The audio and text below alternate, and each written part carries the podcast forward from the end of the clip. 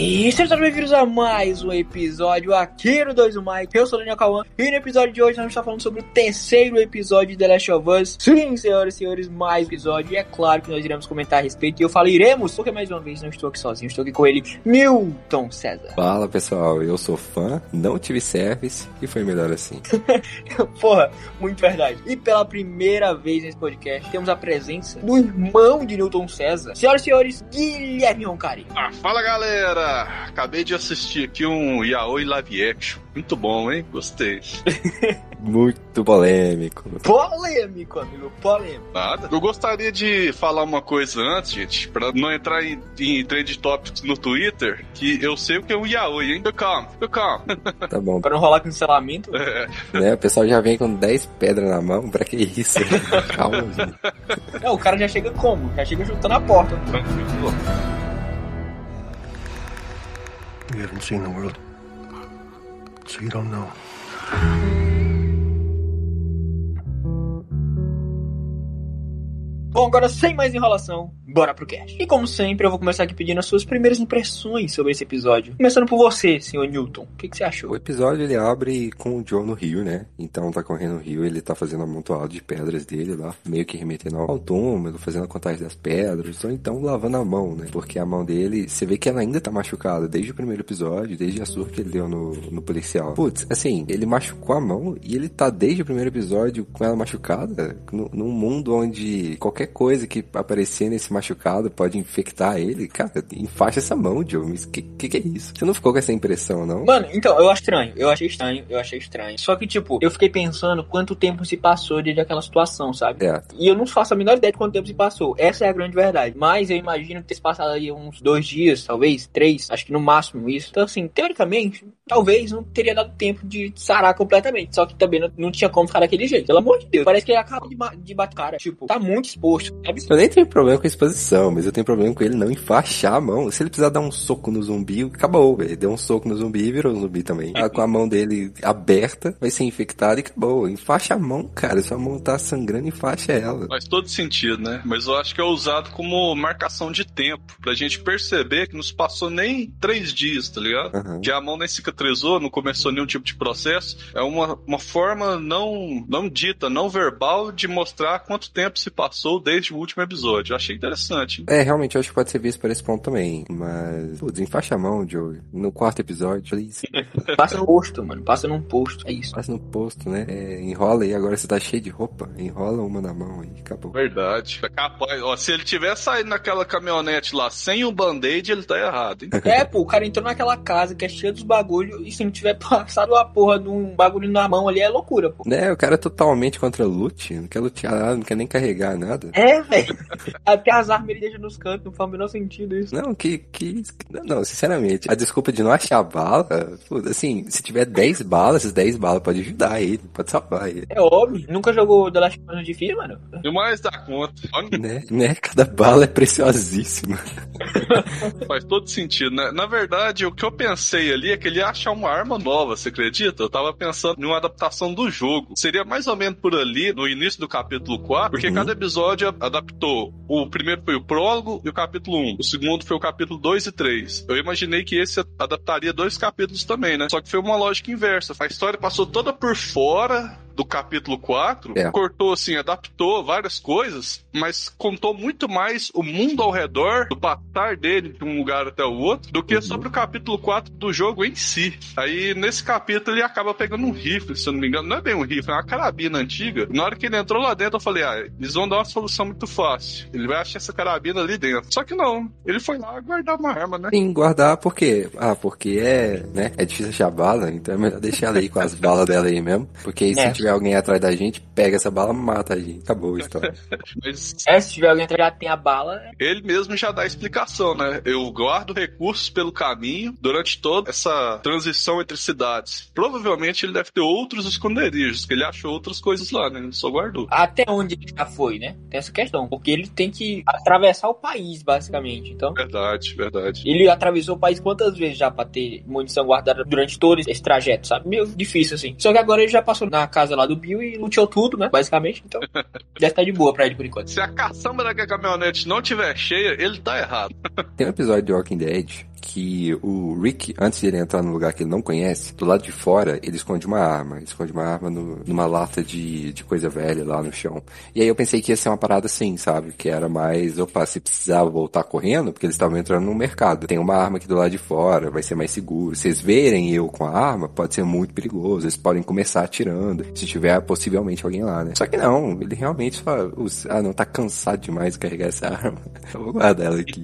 Bom, daí, né, falando agora um pouco das minhas primeiras impressões, né, tirando de fato, assim, tudo que a gente já falou, eu queria só deixar registrado que eu gostei do episódio. Foi um episódio bem diferente do que eu esperava, muito diferente. Eu acredito ter sido o episódio mais poético que a gente teve até agora e o mais calmo, sabe? Tipo, as coisas foram acontecendo ali numa carência bem diferente de todas as outras. Foi bem mais lento, só que foi um lento que não atrapalha, que não cansa, sabe? Eu, eu, eu curti, eu curti. Foi, né? Realmente interessante, cativante, o jeito que ele começa e vai andando, né? Você nem imagina o que vai acontecer. E até para quem já jogou o jogo, tem uma expectativa, e essa expectativa, ela se transforma em outra coisa, porque é tudo diferente. Verdade, eles estão trabalhando com a Ellie, principalmente, de uma forma bem diferente, né? A Ellie Uhum. só vai querer pegar numa arma depois que ele sofre um acidente de carro, né? Mais pra frente. Pode? Pode spoiler do jogo aqui, gente? Nem sei. Acho que pode, né? Pode, pode. Manda bala. Tá beleza.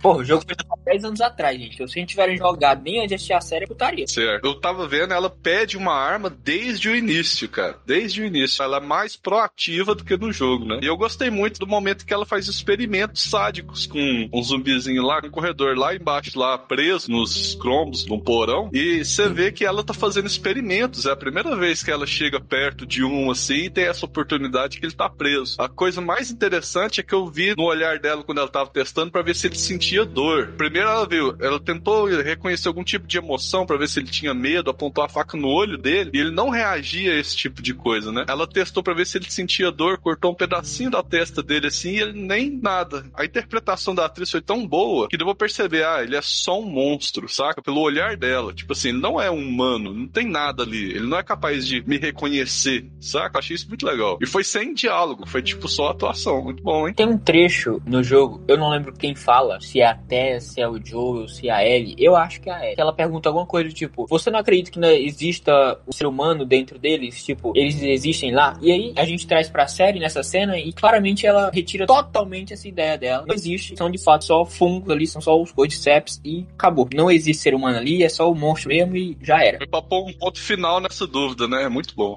Eu percebi ali bastante também. Ela é meio que ela tá querendo se provar, né? Ela pede arma, ela vai pra cima, ela, ela é tipo Scooby-Doo. Ela fala, deixa ele comigo, deixa ele comigo, vai, deixa ele comigo. A cena funcionou muito, essa cena que o Guilherme descreveu, porque as coisas funcionaram, né? Ela viu o monstro, o zumbi o runner, ele tava preso, e aí ela foi lá na, na, na autoridade, cortou ele e depois matou ele. Mas se a gente voltar um pouco a fita, ela achou um buraco no chão, que não tinha luz, não tinha nada. Ela ligou a lanterna, tá com a pedra pra ver se tinha um chão embaixo e entrou. Sim, literalmente, as ideias burras dos filmes de terror. Porque pra ela morrer ali era muito fácil, era, era muito uma ideia idiota. Principalmente depois da mulher dos vagalumes falar com ela, olha, lembra da sua importância, não fica se metendo, né, em, em confusão, não fica se arriscando. E aí ela vai tomar uma atitude dessa, putz. Realmente, até na forma como ela desceu, né? Quando ela tava pendurada ali, não dava nem pé pra ela subir de volta. Ainda bem que tinha uma caçamba ali no fundo pra ela apoiar. É verdade, né? Como é que ela ia voltar? Eu acho que ela não checou nisso. Então, assim, funcionou muito bem a cena porque as coisas deram certo, mas, né? Se desse errado ali, acabou a jornada. O Joe perdeu mais uma pessoa, ia ficar mais triste e voltar pra casa. E se foi a cura da, da humanidade por conta de adolescentice, né? Tá certo. É, adolescentice. Ah, gente, adolescente é um bicho burro, não tem o que fazer. Se você é adolescente tá ouvindo isso, eu sinto muito, mas eu tenho preconceito com você. Eu também tenho. É o câncer da sociedade. Essa é a grande não vou você crescer, aí eu vou voltar a gostar de você. Talvez não, mas provável que sim. É, mas também muito provável que não. mas enquanto você é adolescente, eu não gosto. Sinto muito. Suas opiniões pra mim são invalidadas. Essa é a grande verdade. E eu nem acho você burro. É isso. Bom, Sim, se você vê um buraco no chão, não entra. pula não. Chama o Joe, né? Não entra. É. É porque você não é perna longa pra entrar na porra do buraco do chão. Caralho. Interessante nessa mesma cena, os valores que eles mostram na série sobre coisas básicas, né? Ela fica mó felizona porque ela acha um absorvente íntimo. E aí ela até fala com o Joe, pô, é, não roubaram tudo não, tem coisa aqui, né? Mais pra frente, nesse mesmo episódio, eles mostram eles dando valor no desodorante que eles acham. Falam, ó, o desodorante, é isso aí. Também no banho que eles tomam. Em água quente. Isso, na água quente. Então, essa importância nas coisas básicas também torna tudo muito crível, né? Tudo muito humano. Inclusive a felicidade que ela fica quando ela encontra um arcade antigo de Mortal Kombat 2, né, cara? Uhum, com a Milena que devora as pessoas. Eu falo, eu tinha uma amiga que sabia tudo desse jogo, tinha uma tal de Milena, foi muito legal a descrição dela. O fanservice, né, cara? Videogame, uma série sobre videogame, fazendo uma metalinguagem sobre videogame. Que já existe no próprio jogo. Já existe no próprio jogo, porque Mortal Kombat é da Warner, tá no mesmo universo aí pode falar. É isso. Senão ia ser Street Fighter. Verdade, Todo mundo sabe que ela, ela queria falar sobre The King of Fighter. verdade. You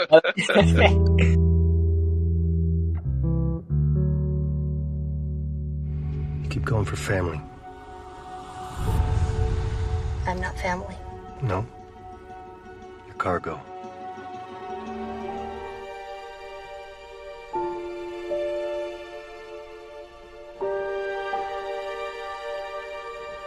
Bom, acho que a gente já falou bastante do Joe e da Ellie, e a gente já pode parar de falar deles dois aqui, porque de fato eles não são os dois principais desse episódio, né? Claramente, esse episódio é focado no Bill e no Frank. Pra quem não sabe, no jogo, a gente não conhece o Frank, né? A gente não tem nenhum tipo de flashback mostrando a história dele com o Bill ou coisa do tipo. Tudo que a gente sabe vem de uma carta que a gente encontra quando eles estão procurando pela bateria, e um ou outro comentário que o Bill faz, e enfim, ajuda a gente a tentar deduzir alguma coisa. E assim, no jogo, o Frank se mata e deixa na carta escrito dizendo que ele odiava o Bill e tal, que ele odiou todos os anos que conviveu com Bill. Enfim, e aqui, na série, é uma pegada completamente diferente. Eu quero primeiramente perguntar pra vocês se vocês gostaram do jeito que foi adaptado, das mudanças que foram feitas ou não. Cara, pra uma série eu gostei demais, velho. Foi muito, muito impactante, muito mais pessoal, tem muito mais a essência do que é The Last of Us, tá ligado? Porque no final das contas não é sobre o desastre mundial, é sobre as pessoas e as decisões humanas e burras que as pessoas tomam de vez em quando. Mas uma decisão certa pode mudar uma vida. Muito legal. A gente conhece ele no porão, né? No bunker improvisado da casa dele. Ele vigiando pelas câmeras, vendo os guardinhas levando todo mundo. E aí você vê as pessoas felizes, né? A mulher com o bebê lá falando, é, estou salvo e tudo mais. E ele no bunker chamando eles de nova ordem mundial. né? Eles entram na casa, ele escuta o pessoal andando, vai embora e ele fala, ah, somos daqui, nova ordem mundial. Então assim, ele é Redneck total, né? redneck louco. Só que qual que é o problema? É que é o redneck louco que tem razão, né? O mundo realmente passou pelo apocalipse. É igual aquele filme Rue Cloverfield, que na Rue Cloverfield a gente tem basicamente a mesma história, né? Um maluco doido que criou o bunker e no final das contas ele tava certo. Então assim, acaba que nesse mundo ele tá muito na vantagem, porque ele estocou muita coisa, tem muita arma, tem muita comida e tal. E ele sai da casa dele já empunhando a arma pra todo lado, você acha que ele é um, ele é um maluco, né? Você nem acha, você tem certeza de que ele é um maluco. É interessante porque sobre as decisões, até que o Guilherme tava falando, ele aparece o Frank, e aí o Frank, ele é capturado caindo num buraco, né? É discutível isso, mas tudo bem, eu aceito. E, e o Bill, ele acaba confiando, pelo menos no meu ponto de vista, nesse, nesse sentido, até muito rápido, né? Ele vê ele no buraco, pergunta se tem arma, se não tem, e aí depois chama pra casa pra eles comerem lá. Na verdade, ele fala, não, vai embora, sei lá o quê. E aí o Frank fala, pô, não, deixa eu ir embora não, quero comer alguma coisa. E ele fala, então, bora comer então. É muito reflexo da solidão, né? De como que ele se arrumava, como que ele deixava tudo certinho, e como que ele era sozinho, e resolveu confiar ali na pessoa. Por sorte, ou não, deu tudo muito certo, né? Com uma pessoa caducada em The Walking Dead, igual eu, aquilo daria muito errado. Com certeza o Frank era uma pessoa que tinha um monte de gente atrás das árvores que iam tentar saquear aquele cara. Sem dúvidas, né? Eu acho que o que fez ele aceitar foi a passagem de tempo, né? Quando tudo começou, ele já era um cara maduro, por volta dos seus 40 anos, né? O que aparenta é que ele sempre foi solitário. Aí quando o cara chega ali sozinho e completamente desarmado, desprovido de qualquer esperança, maltrapilho, todo arregaçado, ele pensa assim: ah, cara, acho que eu vou tentar ajudar esse cara, porque se ele tentar cair na porrada comigo, eu arrebento ele com um soco. Então, né? É, outra situação que eu acho que pode até incorporar nisso é o fato de como que ele era no mundo pré-apocalipse, sabe? Ele era a pessoa que as outras pessoas taxavam ele de doido, de maluco e talvez isso tenha proporcionado que ele não tivesse tantas experiências boas com outras pessoas, né? E aí quando o mundo realmente entra no apocalipse ele tava certo, ele não tem mais esse pesar de ser louco, de ser doido, de ter, sei lá, é, ser um maluco que estoca comida e feijão enlatado. Porque se ser paranoico é a coisa mais normal, né? É, do nada, agora ele já é mais uma pessoa comum, normal, sabe? Que tá numa vantagem muito grande. E não um maluco que estocava feijão enlatado. Interessante é que assim que ele saiu, a primeira coisa que ele fez foi ir no, no Walmart, pegar tudo que era possível. Aí até que eles cortam a luz, assim, imediatamente, assim que a, a pedra sai da cidade, ele fala, nossa, que rápido. Assim, provavelmente eles não demoraram 15 minutos para cortar a luz e ir embora. Uhum. De algum jeito brilhante ali da cabeça dele, que não explica na série, só dá pra se entender que ele entende muito de tecnologia, eletrônica, essas coisas, ele invade o gerador de energia da cidade lá e religa, né? Uhum. Legal que isso estava nos planos. Ele sabia que a luz ia cair e ele já tinha uma estimativa de quanto tempo, caso um apocalipse viesse, quanto tempo a luz ia ficar ativa até cair. E aí que ele fala, putz, que rápido, né? Ou seja, ele já tinha planejado ali na sua cabeça que ia cair, mas é, tava tudo pré-visto por ele. Muito bom. Tem um detalhe que eu curti, que eu acho que é até uma pegada meio hipócrita, né? Porque na casa do Bill, a gente vê que tem uma bandeira dos Estados Unidos. Sempre que é possível, ele fala que o Estado não funciona, que o Estado tá cheio de nazistas, esse tipo de coisa. Então, assim, pra ele poder se defender de quando a- aqueles policiais chegaram na região, ele deve ter colocado a bandeira lá e, tipo, aqui mora um americano, sabe? Aqui mora um patriota, não venham, tipo isso. Só que ao mesmo tempo a gente sabe que é só blefe, que na verdade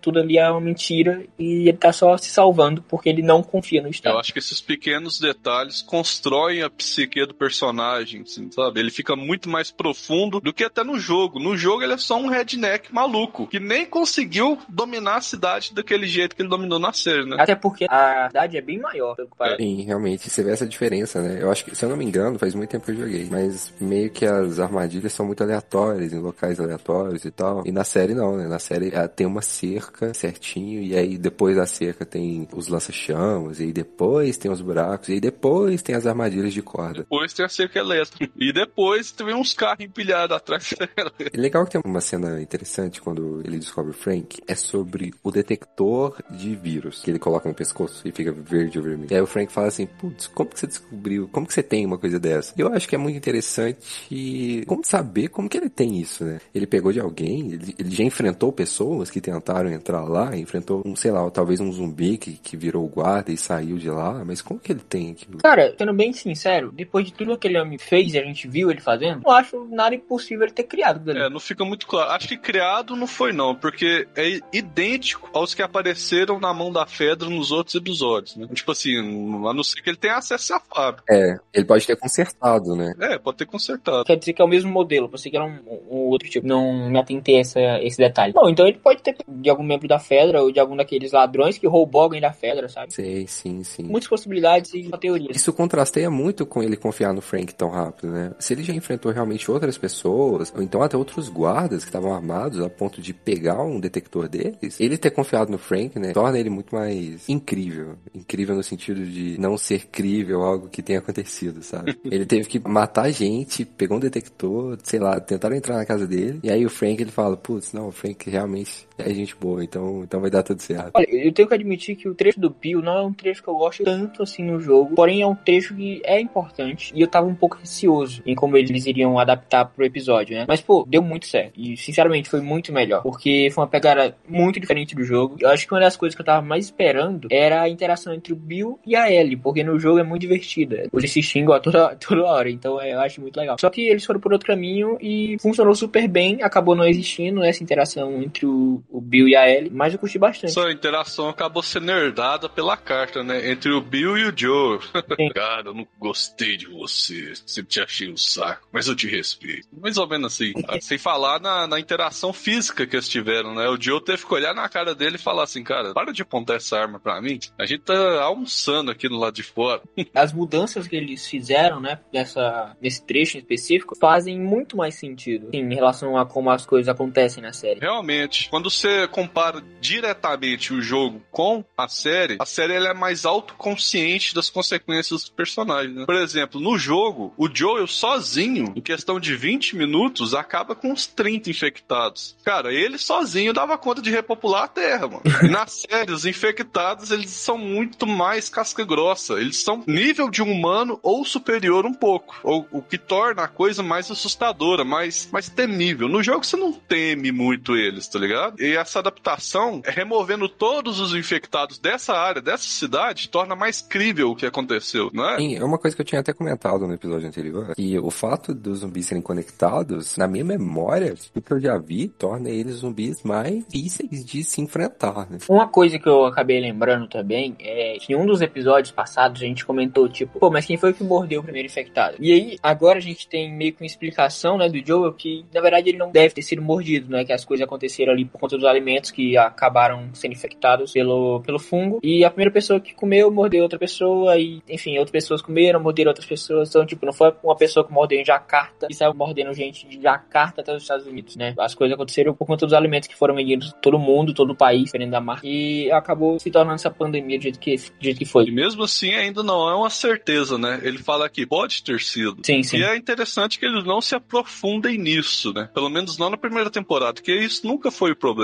né? Em The Last of Us. Nunca foi o foco. Essa história que acontece antes, ponto principal de The Last of Us, que é a história do, da Ellie com o Joe, nunca foi muito bem aprofundada, né? No jogo, tanto no quanto no 2. Na verdade, eu não posso falar do 2, porque eu não sei o que, é que acontece no 2 ainda. Mas um em si não é muito aprofundada, né? A gente tem pouquíssimos comentários, pouquíssimas cenas, pouquíssimas fases do jogo ali, onde a gente pode ter alguma coisa do passado. Eu joguei o 2 e tem pouquíssimas coisas também que falam de antes, sabe? É. Uma coisa que eles estabelecem no 2, que já estabelecem aqui na série, que não era no primeiro jogo, é que o Tommy é um ex-militar, que é um sniper que serviu no Afeganistão, que é um atirador muito foda, sabe? É uma coisa que eles não estabelecem no primeiro jogo, estabelecem no segundo, e na série, desde o primeiro episódio, eles já falam, ó, o Tommy é um atirador com passado militar e ele é muito foda. E eu espero que o Tommy tenha mais tempo de tela na série do que no jogo. Porque no jogo ele aparece pouco tempo, só que é um personagem que eu acho divertido, então eu gostaria de ver mais E, dele. cara, ele é um personagem incrível, muito aprofundado no segundo jogo, né? O foco, as estrelas, cara, esses atores são incríveis, né, cara? Que, nossa, muito foda, mano. Assim, Que é, é isso? interessante pensar nesses atores, porque além de terem que serem bons atores, ainda tem o filtro de terem que parecer, né, com os personagens do jogo. E os caras acham umas estrelas, assim, um- eles mineram muito bem, sabe, Pra chegar nesse ponto. Eu não tenho certeza, mas eu acho que o Phil, o Phil não. Quem é Phil, gente? Quem foi que eu tirei Phil? É. Bill, Frank, ele não chega a aparecer no jogo, nem foto, nem nada, né? Não, você encontra o corpo dele no chão em algum momento, sabe? Com a carta. A carta em si é meio que uma mentira. Ele se matou e deixou aquela carta pro Bill não procurar ele. No jogo, eu tô falando. Ele deixou aquela carta pro Bill não procurar ele. Ele tinha sido infectado, ele queria proteger o Bill.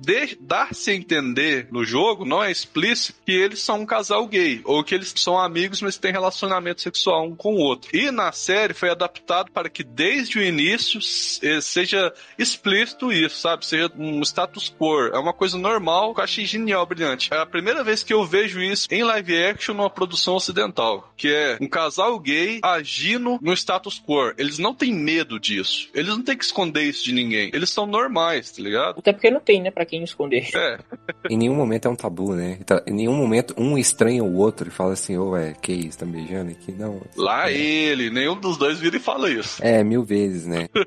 Por exemplo, a primeira vez que aparece o Frank, eu achei que eu não ia curtir não, porque a ideia do Frank, você não vê o Frank, ele ser só uma ideia na sua cabeça, torna isso muito poderoso no jogo. E aí você pensa, putz, o Frank, como que ele era? E todo mundo fala que, sei lá, ele era legal, sei lá o que, não, é, fala, não se fala muito sobre ele, mas é, ele fica só na sua mente. E quando ele te mostra, putz, acabou o mistério. Eu pensei dessa forma. Só que aí eles têm toda uma construção, né, de manter o Frank do jeito que ele foi e como que os dois se conectam, né? Eles têm uma conexão muito forte que você não vê esses dois personagens se conectando assim com outras pessoas. A gente acompanhou a Tess, por exemplo, no primeiro e no segundo episódio inteiro e a gente não queria tanta afetividade igual no Frank, com, sei lá, meia hora de, de cena. Ah, é porque ele foi extremamente bem trabalhado, né, cara? No momento que ele toma banho, que ele fala, cara, isso é incrível, eu posso ficar mais cinco minutos? Ele fala, pode. Aí, tipo assim, na hora que ele sai, ele tá estupefato. Ele fala, que isso, cara? Isso aqui é comida mesmo? De verdade? Com vinho? Você sabe equilibrar, sei lá, empanado de frango com esse vinho chique? Eu até esqueci o que ele fala exatamente. Ali ele já tava captando um pouco, né? Das intenções ou do que poderia estar por trás dos pensamentos do Bill. E, tipo assim, é muito interessante que naquele momento ali você começa a perceber que os dois já estão começando a se conectar. O Bill já tá com a guarda baixa, não tá mais pegando na arma toda hora. Tipo, ele fez questão de servir o vinho de uma forma delicada, tá ligado? É bem interessante. É, é? é um casal realmente bem, bem fofinho, né? Uhum. Sem falar também na hora que ele vai tocar um piano. Eu achei isso muito realista, cara. Ele fala, nossa, cara, é um piano. Eu posso tocar um pouco, mas ele já tava 3, 4 anos, você tem que ter que fazer aquilo. Na hora que ele foi, ele tocou um monte de nota fora, tudo errado, o tempo todo errado, cantou tudo errado. Mas deu para ver que quando o mundo era normal, ele fazia aquilo. Ele só tá fora de prática, né? Fora de forma. Aquela cena serviu bem para conectar os dois, porque os dois tocam, né? Uhum. E ali você já criou. Não era o primeiro laço, mas com certeza é um dos mais fortes ali foi criado. Tanto que, que eles se casam lá, né? Eles se casam nessa, nessa mesma situação, em frente ao mesmo piano. É, muito forte. É, ali os dois meio que já estão um pouco entregues um ao outro, né?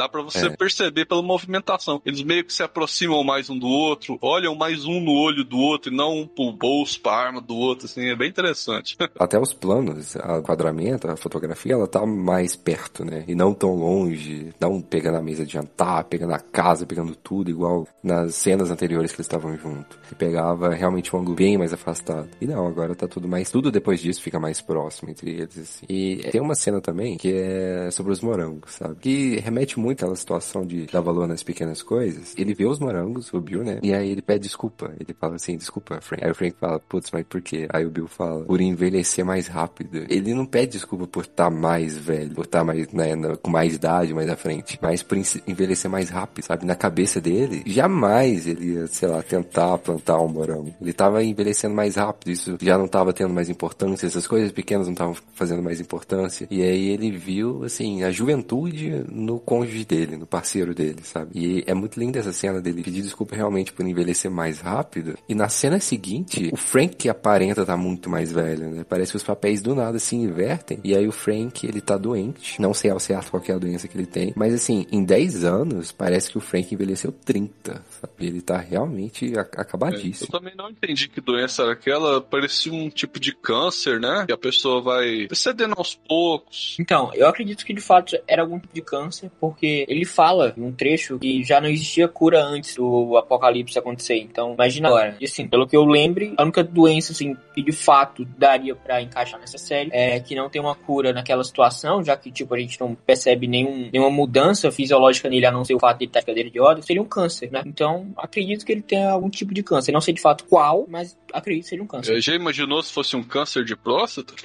Brincadeira, gente. Pô, mas eu gostei muito do jeito que eles trabalharam os dois. Gostei muito do desenvolvimento. Achei que foi um trabalho incrível da, da parte do roteiro. Eu quero fazer uma pergunta aqui, tá? E é, é muito importante. Eles choraram na cena final? Cara, eu não chorei, mas depois de contemplar tudo que a série entregou, eu fiquei muito feliz. Assim, foi muito, muito fora da caixinha, foi muito fora do normal, tá ligado? Ao- Tratando um relacionamento desse de uma forma normal, foi muito fora do normal. Entende o que eu digo? Uhum. Então, fiquei feliz. É, eu também não, mas foi, foi caso de quase, né? E não tem como. Tudo é construído para que isso aconteça. A música, a cena, a decisão que o Bill toma. Me lembrou um pouco a cena inicial de Up, né? Uma aventura nas alturas lá. Que é exatamente a mesma cena, tratada da mesma forma. É feito pra te fazer chorar, tá ligado? E Uhum. tipo assim, é muito forte, né, cara? É, tipo, é a essência de The Last of Us no seu ápice em uma série. É, realmente. E você vê a conexão dos dois. É, é tudo muito bonito, né? Toda a conjunção, toda a história que eles passam. Até quando tentam entrar na, na cidade, você vê um ajudando o outro, né? A- ali é outra brincadeira de quebra de expectativa, porque é o Bill que leva o tiro. Óbvio que ele ia levar um tiro, porque ele tava no meio da rua sem cover nenhum. Isso aí é uma observação a se fazer do Bill do jogo pro Bill da série, né? Foi o menor, O Bill do jogo é mais inteligente no combate, né? foi o menor, assim. Por mais que a galera tenha tacado a fogo ali, ele foi o menor sentido, porque tem uma galera que não tá. Então, assim, ele poderia facilmente ter levado um tiro ali muito mais rápido. Porque demorou, tá? Pra acertar. É, ele tava numa proporção de 10 pra 1, era o mais certo. Foi o menor sentido. Nem agachou. Porque ele teve tanto tempo, por que, que ele não construiu uma torre em cima da casa dele? Ele poderia simplesmente ter subido na torre e snipado todo mundo, né, cara? É, ou ficado atrás de um poste que seja. É, pô. Teve cara tirando da janela de casa. É, É, da janela de casa. Né? Hum, mas, mas, assim, é outra brincadeira da série de como que ela inverte nossas expectativas, porque o Bill leva o tiro, né? Eu, eu tenho certeza que até quem já acompanhou o jogo pensa assim, nossa, vão trocar os personagens, quem morrer vai ser o Bill. Pois é, flertaram muito com essa possibilidade do Bill morrer ao invés do Frank. Sim. Realmente, até ele implora, né? Na cabeça dele, ele já ia morrer. Ele fala, cara, vai no Joel, procura o Joel, o Joel vai te proteger. Tipo, ele nem tava preocupado com ele, pra você ver como a ligação entre eles é forte. Tipo assim, eu tomei um tiro, eu já era, eu já era, cara. Então eu preciso que, eu quero que você esteja bem. Então vai é o Joe. Reflete muito como ele já deixou tudo preparado, né? Ele falou, ó, eu deixei cartas, fiz cópias das chaves, tá tudo é, esquematizado para que você consiga contatar o Joe e ficar bem. Uhum, ele pensou em um mundo onde o Frank poderia ser feliz mesmo que o Bill não estivesse. Muito interessante. Né? Muito bem.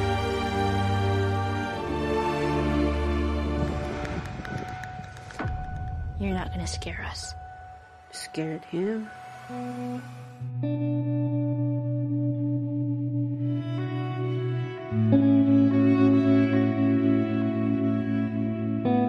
Tem um detalhe ali já no finalzinho do episódio, não necessariamente no finalzinho, mas do meio pro final, que é quando a Ellie tá trocando de roupa, ela usa a mesma camiseta que ela usa no jogo. Então, mais um easter eggzinho aí, né? Mais um fanservice. Gostei desse detalhe. Realmente. E ela finalmente pega a arma escondida, né? Uhum. Foi em capítulo meio trocado, mas foi igualzinho. Ela pega a arma, esconde na mochila assim, fica meio que tentando de disfarçar. É, não, eu estou no aguardo no momento que a Ellie vai pegar um sniper pra atirar em todo mundo. É isso que eu estou aguardando. No primeiro jogo é uma carabina, né? Ela aprende a usar um sniper mesmo quando o Tommy ensina no segundo jogo. Mas ela de carabina já é matadora, né? É aquilo, né? No jogo, o único ser humano consegue matar vários infectados. Eu não sei por que, que a, a Terra foi perdida.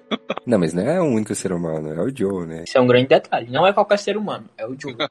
Verdade. Muito legal. Mas e aí, vocês acham que dá pra chamar esse episódio de filler? Não, de forma alguma. hum, não. Não, nem a parte que tá o Bill e o Frank, a parte Bill barra Frank, porque é uma parte que não tem no jogo. Cara, é difícil, sinceramente. Mas talvez dê pra encaixar, cara. Talvez. Eu acredito que não, cara, porque eles trouxeram à tona uma coisa que todo mundo já meio que pensava que era, saca? E aprofundaram de um jeito tão bonito, tão, tão legal, Uhum. que valeu a troca. Tipo assim, o que, que foi a troca? Uma história de amor em vez de uma aventura em uma cidade fantasma, saca? E, tipo, foi equivalente, foi tão bem feito que você não sente essa falta dessa aventura em uma cidade fantasma. Se bem que no jogo tem a cena onde o Joel é pego pela armadilha do Frank, bate a cabeça e fica pendurado, essa cena é muito tensa. Animal, né? De cabeça pra baixo. Isso, essa cena foi cortada. Mas eu acho que foi uma troca muito boa, sabe? Uhum. Um recado final, uma observação final, na verdade, que é quando eles chegam na casa, né? Tipo assim, o Joe sabe a senha do lugar, sabe entrar lá dentro. Isso é muito interessante, que mostra que a relação entre eles era muito próxima. Eles realmente confiavam no Joe e o Joe sempre confiava neles de volta, né? Era, era recíproco. Por mais maluco, como é que eu vou explicar? Maluco e pirado das ideias que ambos eram, tanto o Joe contra o Bill, né? Fiquei imaginando, é aqui agora que ela vai pegar a carabina. Aí na hora que ele sai na caminhonete, ninguém fala nada, ninguém mostra nada. Eu fiquei um pouco assim, uai, eu não vou entregar essa carabina pra essa menina nunca? Talvez trocaram pela arma que ela acha. É verdade. Então acho que É. pode ser isso. Mas é interessante mesmo, todo o final da carta, né? E dele falando sobre você ter uma pessoa como propósito, né? E aí, claramente, ali mostra a cena dos dois, do qual agora ele é o propósito do Joe. Sim. Verdade. O finalzinho daquela carta me pegou, cara. Pega demais, né? E quando o Joe, ele, ele pega a carta e vai pra fora. Eu achei que o Joe ia chorar nesse momento. Eu também, cara. Também. Só que não, ele se mostra lá inabalável porque a situação pede pra que ele não chore. né? Faz sentido, pô. Chora, caralho. Porra. Eu acho que depois que você passa 20 anos no mundo destroçado, não é uma cartinha que vai te fazer chorar, não, meu parceiro. Na verdade, não é nenhuma perca, né, mano? São três percas muito recentes. É uma atrás da outra Exato. pra ir. Porque, tipo, ele perde a Tess. Eu não sei qual é o espaço de tempo entre a morte do Bill e do Frank até o momento que o Joe chega lá, mas aparenta ser bastante tempo. Só que o Joe não sabe disso. Ele perde a, a Tess e logo em seguida já perde dois super próximos dele. Então, assim, pô, tem um peso muito grande pra ele não derramar uma lágrima. É. sim. Talvez ele queria se mostrar assim pela situação, né? Por estar com a Ellie, por não querer demonstrar algum tipo de fraqueza nem nada. Então, só que a partir do momento que ele sai da casa, isso já não tem muito a ver, sabe? Porque saiu, ele não tá lá com ele. É, não sei. Talvez é um psicopata sem sentimento. É, mas a- acho mais provável.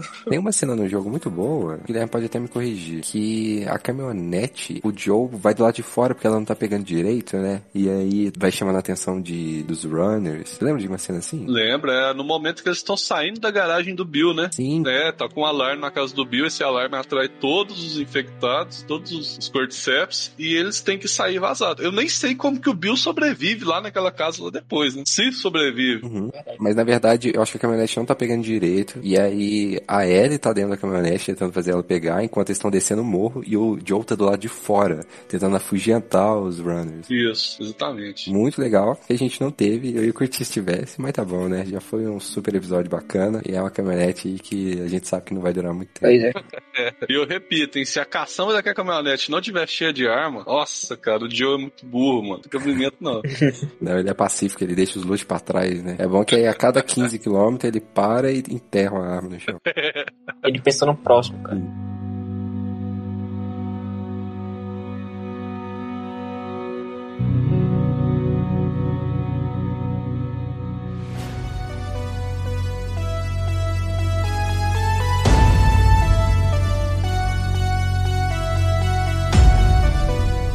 Então esse foi mais um episódio aqui do 2 no Mike. Eu espero muito que você tenha gostado e tenha ficado aqui até o final. E se você ficou, não perca tempo e vá nos seguir nas nossas redes sociais, tanto do 2 no Mike quanto as nossas pessoais. Estão tudo na descrição desse episódio. E também lá pelo nosso Instagram ou pelo Twitter, tá? 2 no Mike em ambos. É só você procurar que você vai encontrar. E nós estamos ficando por aqui. E na próxima semana estaremos de volta com mais um episódio maratonando aqui. Us. Eu não ia falar maratona. Por que eu falei maratona? É maratona. Caralho. Estaremos aqui mais uma vez próxima semana fazendo essa cobertura de os episódios de Last of Us, como eu já falei. Os nove episódios vão ter podcasts aqui, então não perca tempo, ativa as notificações para não perder nenhum deles e nós nos vemos na próxima semana. Valeu! Valeu, galerinha, se hidrata. Alô!